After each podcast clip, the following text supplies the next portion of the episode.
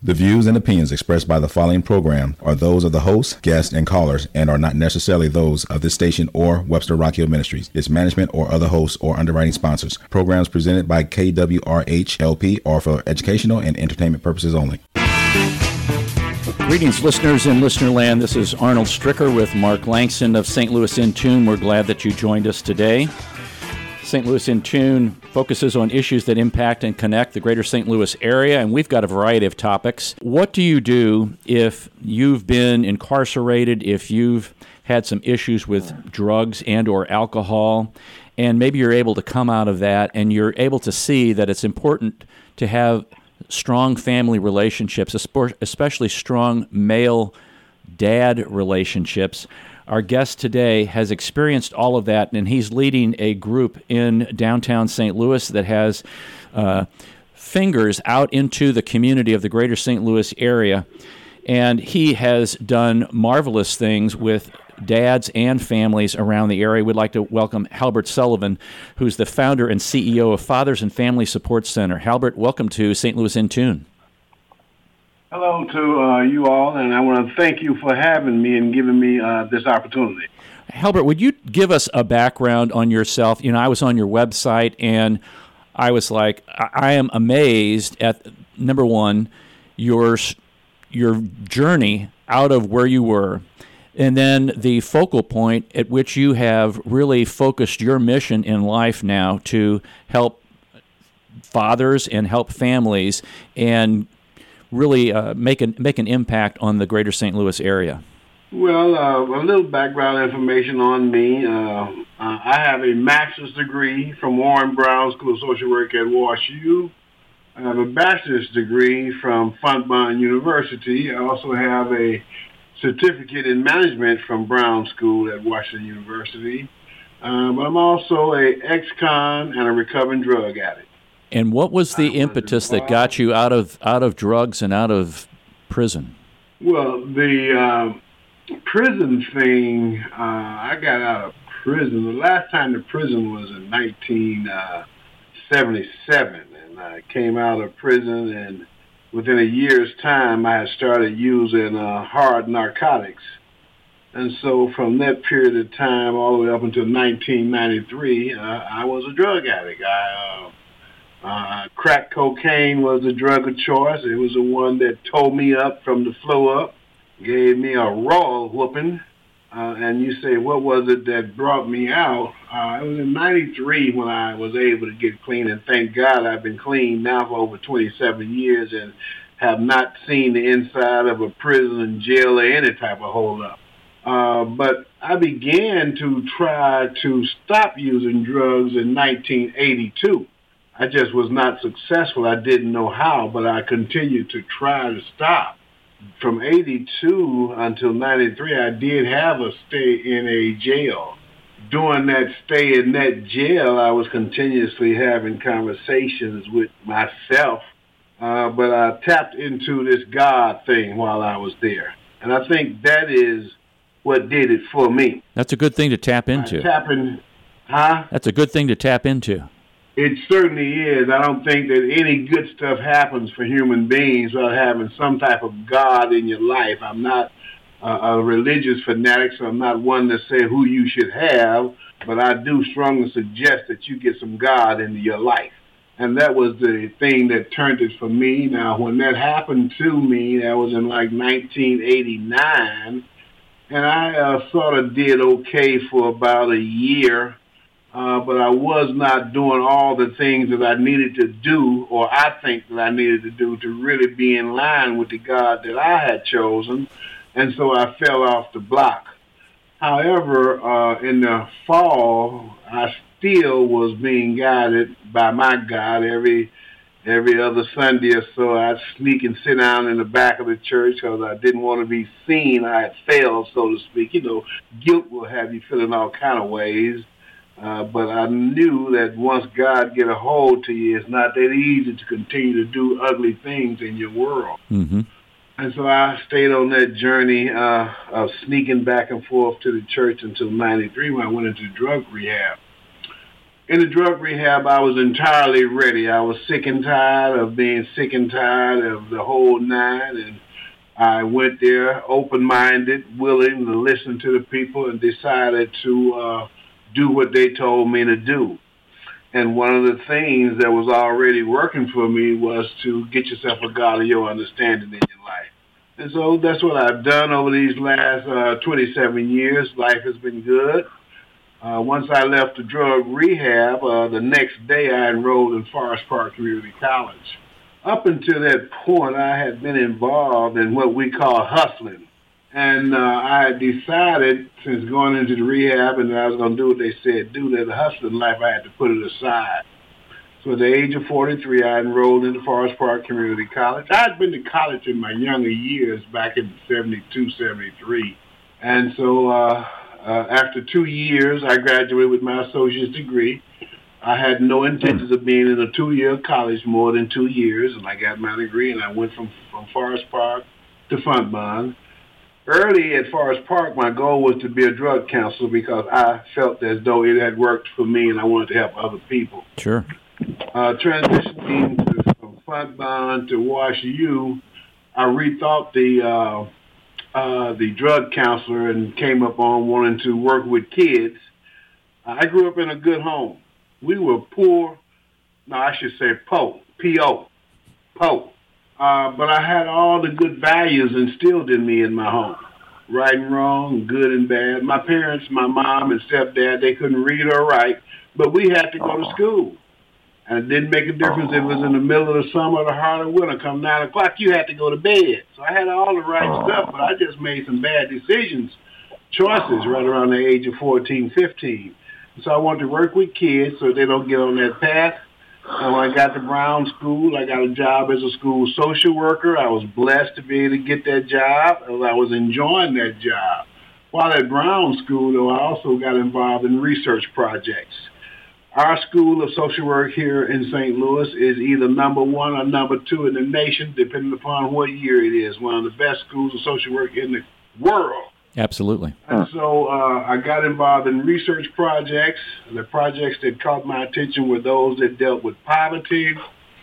While I wanted to work with the kids, I also wanted to be able to do uh, something around what is the root causes of poverty. I don't want to just be the band-aid. Let's get to the root of this thing so we can try to make true differences. And my projects uh, led me uh, to be introduced to a couple ladies. This agency, which I am the founding CEO, it was not my idea. This was the agency of two ladies, Doris Steiner and Sue Breslauer. And when they first approached me, I got my gravy job, my dream job in the schools. I told them no. They didn't have no money, no 501c3, no program structures, no mission. All they got is an idea. I got some of them. I ain't leaving my job. Well, there was a young man I was working with in the schools. And working with this young man caused me to change my mind, particularly when I look at the fact that I wanted to get down to the root causes of some of the things that causes poverty.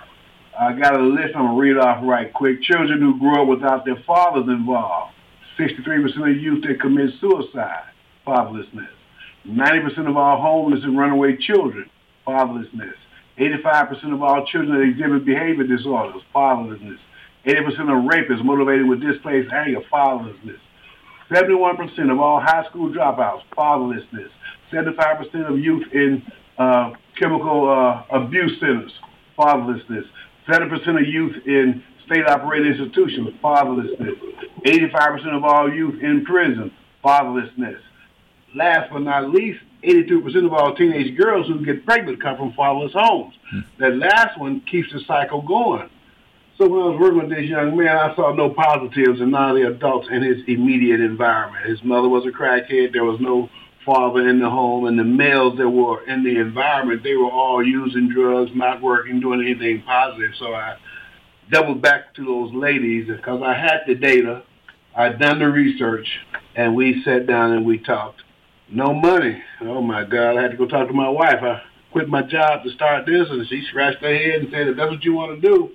So uh, when I first started, went all around town telling people what I was going to do. Uh, this is in 97. It was right on the cusp of deadbeat dad when that term was very well thrown around. Mm-hmm.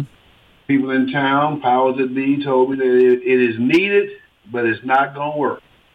Our project has a lot of structure to it. I have a little conservative streak in me. I don't believe that it benefits a person to just give them everything that they need. I do believe, and let's deal with the crises that that person might be in.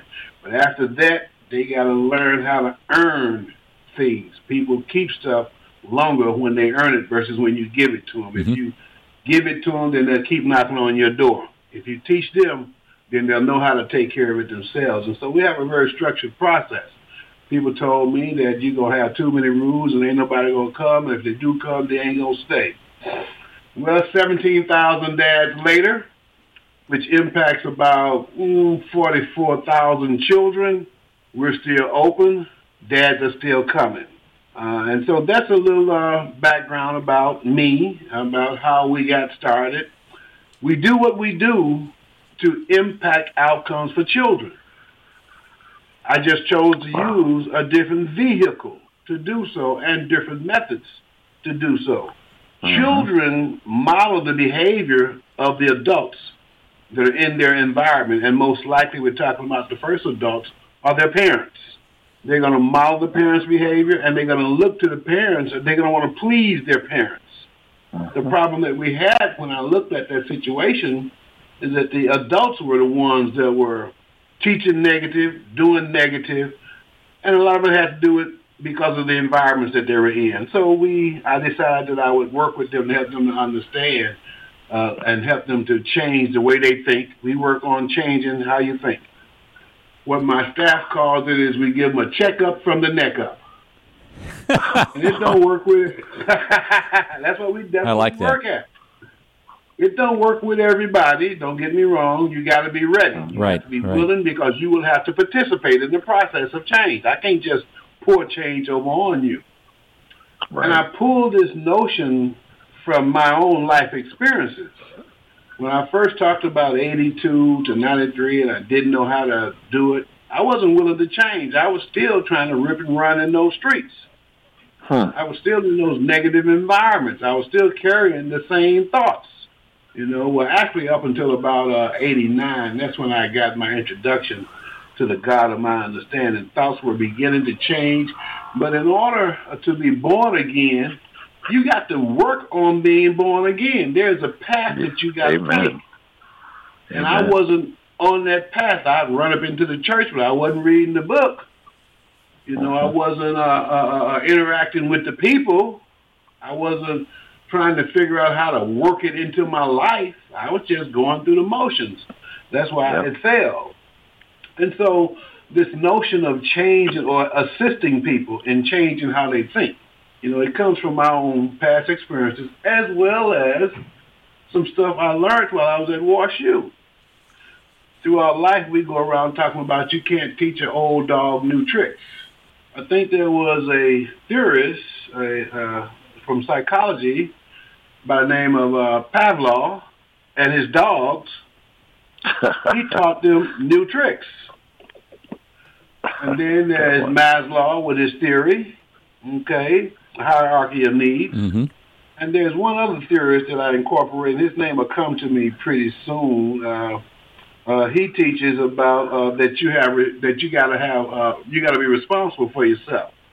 You got to put some uh, uh, some meat into the game. Uh, and his name will mm-hmm. come to me in a few minutes. But that's, that's okay. where we draw from with the work that we do. And as I just stated, uh, we've been very successful with getting guys in. Uh, now we go to a little rea- uh, bring it down to the programmatic things. Uh, I want to be able to see uh, how many guys get a job. Right. How many guys pay their child support and how many guys get a chance to be in their children's lives. These stats that I just talked about, they begin to diminish when that father parent and or whoever the missing parent is is involved in the child's life. We want to have an impact on the child's psychological and emotional development by allowing the parent an opportunity to be involved, a good parent, an opportunity to be involved in his child's life I hope I haven't taken up too much time. No, no, you've got Oh, no. you've got a whole hour, Albert. We we've dedicated a, Okay. wh- a whole hour for you because this is an important uh, thing that you're doing. It's an important ministry that you've really Oh, yeah. devoted your your life to in the in the St. Louis area, and just It not to dads, everything. but to but to moms and to kids too. the entire family, the community, and it touches everything. Uh, uh, uh, the one area that I don't go too far with is the racism conversation. However, uh, crime is impacted because of fatherlessness. Right. Uh, uh, uh, uh, this dangerous stuff that is going on, I guarantee you, you talk to those people who have gotten arrested, uh, uh, eight out of ten of them are going to be from fatherless homes. Okay? Um, a, a crime is bred by way of poverty. hmm When you have two parents being financially responsible for their children, people can find their way out of poverty a significant amount of the time. I'm not going to say it's going to happen every time, but there will be less poverty when you got two parents uh, that's taking care of a household versus one. That It is a really great. That's a great key. I think. Yeah, you got to have a job, man. Uh, when when they come here, when I went into in '82 was where I began my struggle. The first job I took paid me three dollars and thirty five cents an hour. Oh, You got to have a job. Well, like I said, things didn't work out too well for me. But when I came out and came out of rehab in '93, the first job paid me five dollars an hour. I believe that you got to have that job, particularly to keep criminal thoughts out of your mind. And I also believe that where you start at does not dictate where you end at. Well, that's exactly We right. And, a- and, and what you've you said about having the job, you know, as I was reading uh, about the uh, family uh, fathers and family support center, is now guys are able to pay child support if they're in that kind of modality. They're able to, if the families are still together, they're able to go back and support the family and be contributing uh, to the family's uh, needs, et cetera, like that. So that's a, that's a very important point that you make. you got to have a job, man. And and and um, yeah, we're finding out right now that we still have a lot of problems in our society. Okay, but I will be one that people might shoot bullets at. It's the greatest society in the world. Uh, Amen You can get 12 years of education for free. You can Yep. get four years of college. It's called Pell Grant for free. yep. Okay, you can get GED even if you think you done got too old to go to high school. These are Yep. stepping stones. You may start at five, but if you use these stepping stones, you can work your way up a little bit. There's some personal responsibility that you have to take, that I believe, now it's just me, that you have to take hold to. And, and again, as I said, it may not work for everybody. I'm not going to blanket statement everybody, uh-huh. but I do believe that you have to take some responsibility for your own growth and development as long as you have all your mental capacities. This Mm, this stuff point. is here in America for you. Now there are some challenges, and that's where we come in at. We not only uh, work with them through our process. Our process is a year process. The first six weeks now, they got to come to us five days a week, eight o'clock to four o'clock, five days a week. Now during the pandemic, we've cut that down for uh, to be eight to twelve, five days a week for six weeks. The afternoon time was training projects. In other words, the social workers will conduct an assessment to determine what needs are. Some of the needs would be uh, uh, uh, some GED. Some of the needs would be you need some computer skills. Uh, some of the needs would be that you need some substance abuse education, and those are type of things they did in the after one time. And sometimes guys came back where they was okay, they had a high school diploma, blah blah blah. So we would assign them to volunteer opportunities so that we can begin to build a resume for them. You know, many times you you're out of work and you ain't doing nothing. That don't look too good on the resume, but if you have volunteered somewhere, makes your resume Right. look a little bit more attractive. And so we they'll do that for six weeks. If you be if you're late twice or you're absent twice, we're gonna set you down. This might not be the program for you. You might want to go over here to such and such and so and so. You know, if you came looking for a job, if that was the first thing you put on your paperwork, then we will make a referral to Slate. You know, if you had child support issues, then we'll let you know you need to go down and talk to the child support people. But you can't keep coming to us like this. Late is not going to be in our program because while we're working on helping you to understand the value that you are to your child, we're also working on getting you ready for a job. In 1996, 97, when I first started, I talked to about 150 employers in one room. And I said to them what I was going to do, and I asked them, what do I need to do in order for you to be able to hire these guys? Almost all of them told me, if you can guarantee that they be there on time, this was in 97 before technology took over. If you can guarantee they're going to be here on time, then we'll be able to work with you. So I'm working on helping them to understand about what true job readiness is all about. Now, Halbert, we're gonna we're gonna have to take a break, and let's come back to that after the break, if you don't mind, and continue that conversation about the jobs. We've been talking to Halbert okay. Sullivan. He's the founder and CEO of Fathers and Family Support Center. You're listening to St. Louis in Tune. Arnold Stricker and Mark Langston, recorded weekly at the studios of KWRH 92.9 FM, your community radio station in St. Louis, Missouri. We're having a great time here. This is St. Louis in Tune with Arnold Stricker and Mark Langston. We've been talking to Halbert Sullivan. He's the founder and CEO of Fathers and Family Support Center here in St. Louis. Uh. And before the break, we were talking, Halbert, about the importance of, of jobs and how the, the, men that you're working with, it's essential for them to have that in, in support of their families. Continue that conversation we were started. Well, okay, then. Uh, uh, that's my own particular uh, opinion. I think it is essential uh, for taking care of families and for taking care of yourself and for keeping yourself out of the penitentiary. I briefly spoke about the uh, the structure uh, being uh, that you can't be late and that you can't miss. We call our structure uh, practicing for success, a checkup from the neck up. Uh, the other entity, the other activities that go on during that six weeks. When I say practicing for success, we'll have child abuse prevention information that we share. We'll have uh, financial literacy that we share. Uh, we'll have uh, child support information that is shared, responsible fatherhood. We also focus in on domestic violence prevention, health and wellness literacy, so that our guys can know how to be healthy. But we hope that translates into providing insurance for their children. Everything is to help them to understand the value that they are to the children. And that gives you some outlook on the six week, but basically it's about the employment pieces too. Um, just let's just say, for the example, the guy is getting visitation and spending time with his baby. He don't have a job, which means he ain't got no money. Ice cream truck come down the street. If we heard that ice cream truck, we know that sound make all the kids run to it, and he can't buy his kid no ice cream. Mm.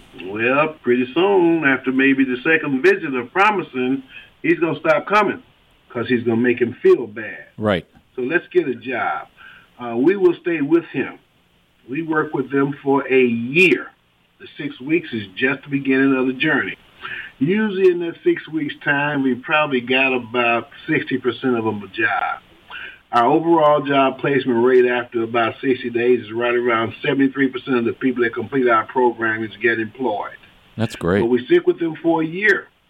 My job developers, they look for careers for people. Our average job placement wage is about $14 an hour.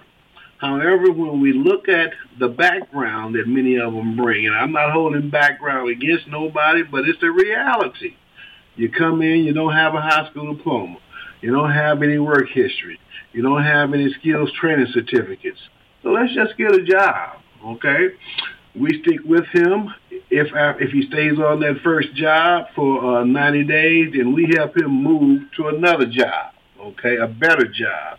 My jobs people, they work very closely with employers. We probably got about 100, 120 employers that we work real close with and they understand how we work. And if we come to the employer saying we're going to move him, the employer has an option. He can offer him more money if we really want to keep him.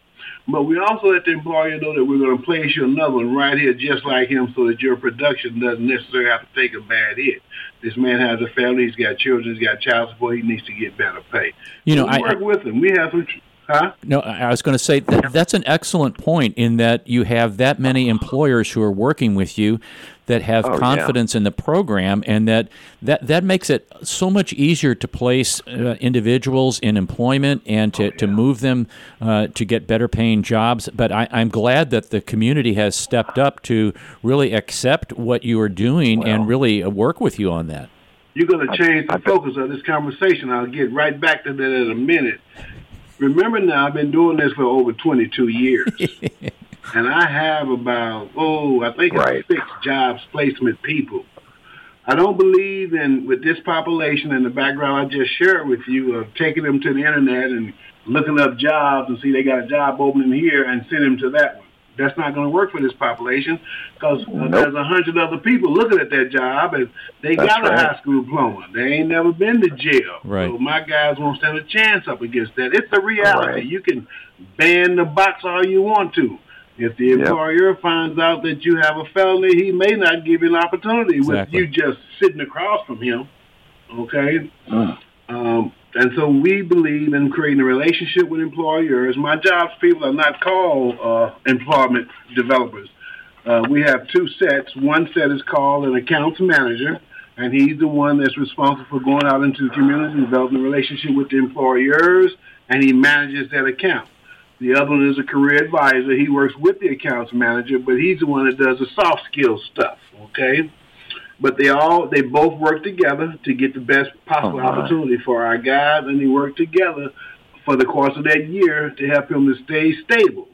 You know, just Hmm. because you wake up and say you're gonna do good, believe me, the devil get busy then. He about to lose one. Yeah. There's gonna be some stumbling blocks along the way.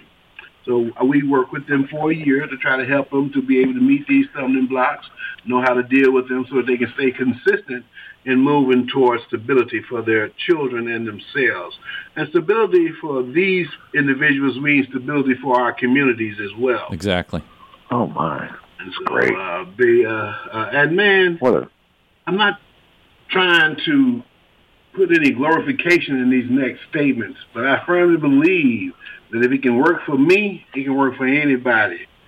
I was not a casual drug user. I was a dirtball, vacant building, living corner, begging dope fiend. If you read about me, some of it starts out one morning. Uh, I woke up on a bus stop bench. Ain't looked back since then. That was in 1993. Stepped there on that bus stop bench. You know, it was some horrible, horrible. I, I was in deep with drugs. So as I stated, if it can work for me, it can work for anybody. You know, there are some things that we try to help them to understand, or we suggest that you try to get this in place for your life. Okay, I'm gonna go back to something I said earlier. I couldn't think of the uh, uh, the uh, psychologist's name. It was uh, Glasser. Glasser talks about reality therapy, Right. helping people to begin to accept their own reality and let's move forward from there. Okay, but above all, we also believe that you got to have some God in your life. I'm not going to ever leave that out of the conversation. As a matter of fact, people call me all over the world, federal people, everybody, they want you to come and do a talk. I said, wait a minute now, you sure? I don't talk about God when I get there. Are you sure you want me to come? Yeah, you the one. We want you to come. So it's important, and you stay consistent, you know, and the connection to the children. One of the things I learned early on, about 2002, when we talk about this child support and this lack of a financial commitment, child support put out a report back in 2002, and, and, it just bothered me. If they knew this information, why don't they do something different? The report stated of the fathers who had child support orders and visitation, 75% of those fathers paid their child support versus fathers who had child support orders and no visitation, only 35% of them paid their child support. So this is a no-brainer. Right. Let's get them Yep. together so we can get rid of oh this yeah.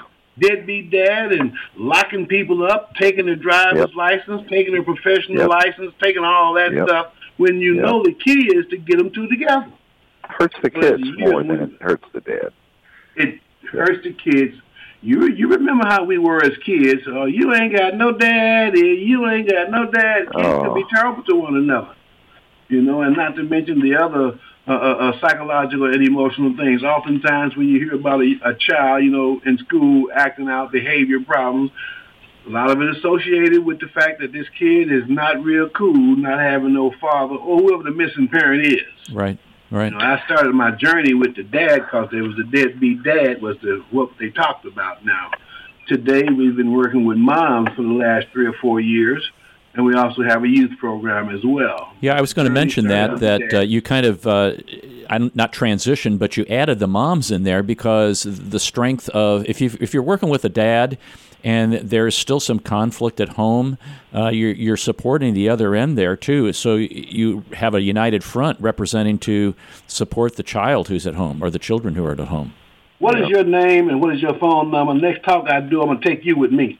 exactly right. I'll be happy to go that with you a, anytime. yeah, that is absolutely. exactly right. Um, I draw some from um, an aid to dependent families, AFDC, the old welfare. Right, right.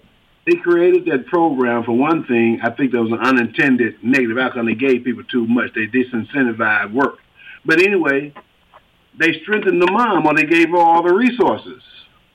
No man could be in the home in order to receive those services.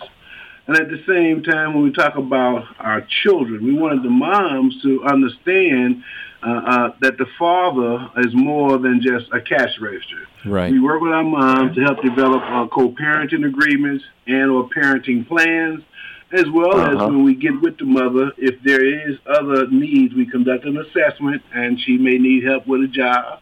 She may need help with some substance abuse or other mental health needs, and we're able to provide those things for her. The uh-huh. most important thing, again, is to be able to help her to understand. She too has to have a checkup from the neck up. When we look yeah. at this thing of entitlement that has occurred in the impoverished populations over these many decades, that's oh, embedded yeah. in certain communities. That's yes, embedded. and it's there because it has occurred for many of these decades. Right. So we want, I want them to start thinking about how can I help myself Let's not keep on thinking about what everybody else doing it. That's not true. Maybe 25, 30 million people in poverty. You got 300 million that's doing just fine, so everybody else ain't doing it. Help right. them to understand how you can move across the line. I call it being C people, which is average, normal American people. It is there for you. But you have to do some things too. But that's what we drill into them the follow-up pieces on staff. We have social workers on staff. We have family therapists on staff. We have attorneys on staff. We have these different type of plus parenting people and jobs people. We have these people because that's what you need. You know, Mark, and I, as I, I was looking at his website uh, for the families, uh, Fathers and Family Support Center, you know, you go from one employee, which was Halbert back in the day, to over 50 and a four and a half million dollar budget, it's it's something that is making a dramatic impact. 17,000 fathers, over you know 42,000 kids impacted. That's that's what's what's critical in this. I, I had a question, Halbert. That how, now, how does somebody get involved and uh, become a part of the program? Are they referred? Do they walk in? Uh, do they? I know you have a, a kind of a, a prison uh, Department of Corrections uh, situation that you also work with. How, how does somebody get involved if they want to really become a part of the program? I'm going to deal with that Department of Corrections first. Our reentry work that was an accident. Uh, when I looked at my data after two years, most of my clients, 75% of them had felonies in their background. So because we were able to get people jobs, uh, we fell over into the reentry work. And now it's one of our major projects. How do people come to us? Right now, about 45, 50% of our people come by word of mouth.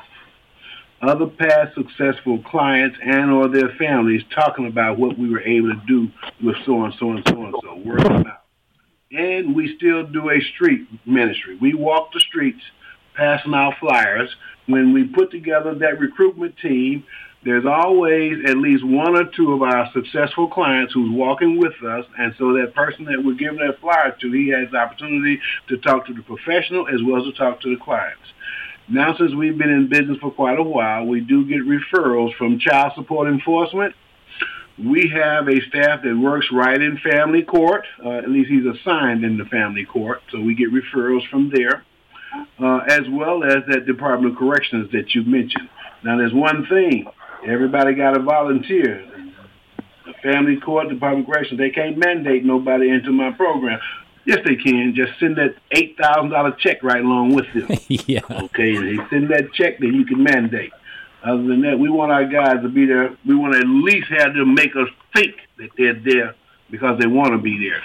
Exactly. You got to be willing to participate in the process. If you're not willing to, we'll set you down and say this might not be the program for you. I want to go back to this comment you made earlier about St. Louis because I really want to beef that up. With everything that goes on, I never want to lose sight of the fact that St. Louis is a wonderful place to live. Say it. The St. Louis community, St. Louis City, and St. Louis County is a very giving community. That's great. When I started this in 1997, President Clinton put money into res- into the states that had responsible fatherhood projects, and I worked with the state of Missouri to help them to get their projects up and going. Well, when that money went away, which I think it was in for about four years, all across the country, when he put it out there, there was a thousand fatherhood projects. When that money went away, them projects went away. Well, guess what happened here in St. Louis? We grew. We grew and grew. And in the, today, I probably have about three federal grants. Started getting federal money about 2011 or 12, about 2012. From 1997 up until that point, the St. Louis community grew this agency. They are a very given, as long as, well, with me, because I went to Brown School, I knew how to report on my outcomes, but I knew something else that a lot of other people don't know. I knew how to report on what is the impact of them outcomes too. Absolutely. And so when you know the community opened their arms and they've been with us uh, all the time, uh, helping us to uh, uh, uh, continue to grow. But more than growth is helping us to maintain what we have. I always want to applaud the St. Louis community. And one of the first funders that we got was the United Way. Okay, I never want to forget about those people. Back in the day hmm. when everybody said that it's a great idea, but it ain't gonna work, St. Louis uh-uh. stepped up and it works. We are a model for the nation. As you should, as you should be. Because- And you've you've got what five we- we locations here in, in the. St. Louis area. Uh, you know, your your downtown headquarters just recently opened on 1601 Olive, and you're going to have a location in East St. Louis uh, shortly. Oh my, that's great. Very shortly, we'll uh, we hope to start our first class. Uh, I think it's August the twenty seventh in East St. Louis. August August thirty one is when the first class. I'm looking at our class schedule, and we wanted to start on the same rotation as our other class schedules. We have some type of uh, grand opening uh, thing on the twenty seventh, I believe. Yeah. Now, I, I don't always had people go ahead. We've always had people from East St. Louis inquiring as to why you're not over there, and it's it's always a money thing. And not to mention, I don't know, I did not know, and still don't know the East St. Louis climate. I ain't going over there getting in no mess. I can't do that. But it is where God has led me, and we're going to open up and see how we can navigate. That's right. And Halbert, I want you to speak to the dad who may be in a situation where he's been incarcerated or he's uh, drug or alcohol abuse, or there's a mom that's listening who may say, you know, this would be a great program for my my husband who's estranged or to help my kids. Will you speak directly to people about what they need to do? Well, I would say the first thing is to give us a call. The number to reach us at is uh, 314-333-4170. Give us a call. Uh, once you give us a call, the person to talk to will tell you when uh, to come in and who to talk to. Uh, if you are interested in what we have to offer, we will do a barrage of assessments to determine uh, what needs are. We have relationships with substance abuse uh, uh, uh, rehabilitation centers. Uh, we have uh, on-site uh, therapists, but we also have relationships with other therapeutic entities in the event that it's a little bit more serious than what we can take care of. We never let you go. If we refer you and you go into a rehab center or you go into get some mental health, we'll be right there with you. We stick with you throughout the process. Okay, and that's the best way uh, to get in. We do want people to realize that it helps if you have a made up mind. But if you come down and talk with us, we may be able to help you to make up your mind. And that number again, folks, is 314 333 4170. Or you can get more information on their website, which is fathers, plural, fatherssupportcenter.org. Fatherssupportcenter.org. They're located, their main headquarters is located down on uh, 1601 Olive Street in uh, downtown West area. I, I, I got to say that I'm extremely proud to have you on the air. It's it's been a oh, pleasure, yeah. and I didn't know about you guys until your building started to get renovated down there on Olive. I don't live too far away from where, where your headquarters is. And I would walk our dog by and go, okay, I need to I need to find out more about this particular group. And I did and wanted to have you on the show. And the more I read about the success stories, there folks, you go to their website, the success stories, if if you're not emotional after you read them, there's something wrong with you. Because this is exactly what our community needs to do to help support uh, individuals who are struggling and who really want to make uh, something of their lives, and and we we're helping kids in the process. So I've got to say, Halbert, uh, that I'm, I'm extremely proud to have you on the show today, and very honored that you are here in St. Louis and that you chose you chose to to open up the scriptures and really get a good handle on your relationship oh, with, yeah. with God. Yes, I do. Every it's wonderful. Day. And well, and congratulations. And congratulations. Go ahead. Go ahead. I was going to say congratulations. I understand the St. Louis Regional Chamber gave you the Arcus Award. We could talk about that sometime. I know you don't do it for the awards, but um, that's a very prestigious uh, award, and it's it's just good to see that some people, you know, really recognize when something really important and significant is happening uh, in a, in our community. So, congratulations on that award from the regional chamber. What a great you can, and, and you're just doing so much good. We're so proud of you. You can believe that I was honored to receive it and I really appreciate uh, all the kind words that the both of you all have given me. But I do want to uh, uh, uh, uh say thank you uh, to my staff. I have an amazing staff team. I have uh, the staff of about 55, of which at least 15 or more, they've been with me for 10 or more years. Wow. I have wow. staff that has been with me for 15, 20 years. So I want to thank that staff team. And I have an amazing board of directors just amazing. This building, it would not have been possible were it not for this board of directors. So I don't want to just claim all the credit and gobble it up. No, it wasn't just me. I got a lot of help, and particularly in this entire St. Louis community. And I thank the both of you all for this opportunity. Well, you're welcome. And again, we've been talking to Halbert Sullivan, the founder and CEO of Fathers and Family Support Center. Their mission is to foster healthy relationships by strengthening families and communities. And get this vision, folks every father is a responsible father committed to a cohesive family relationship. Halbert Sullivan, thank you for being on St. Louis in Tune with us. And thank you again.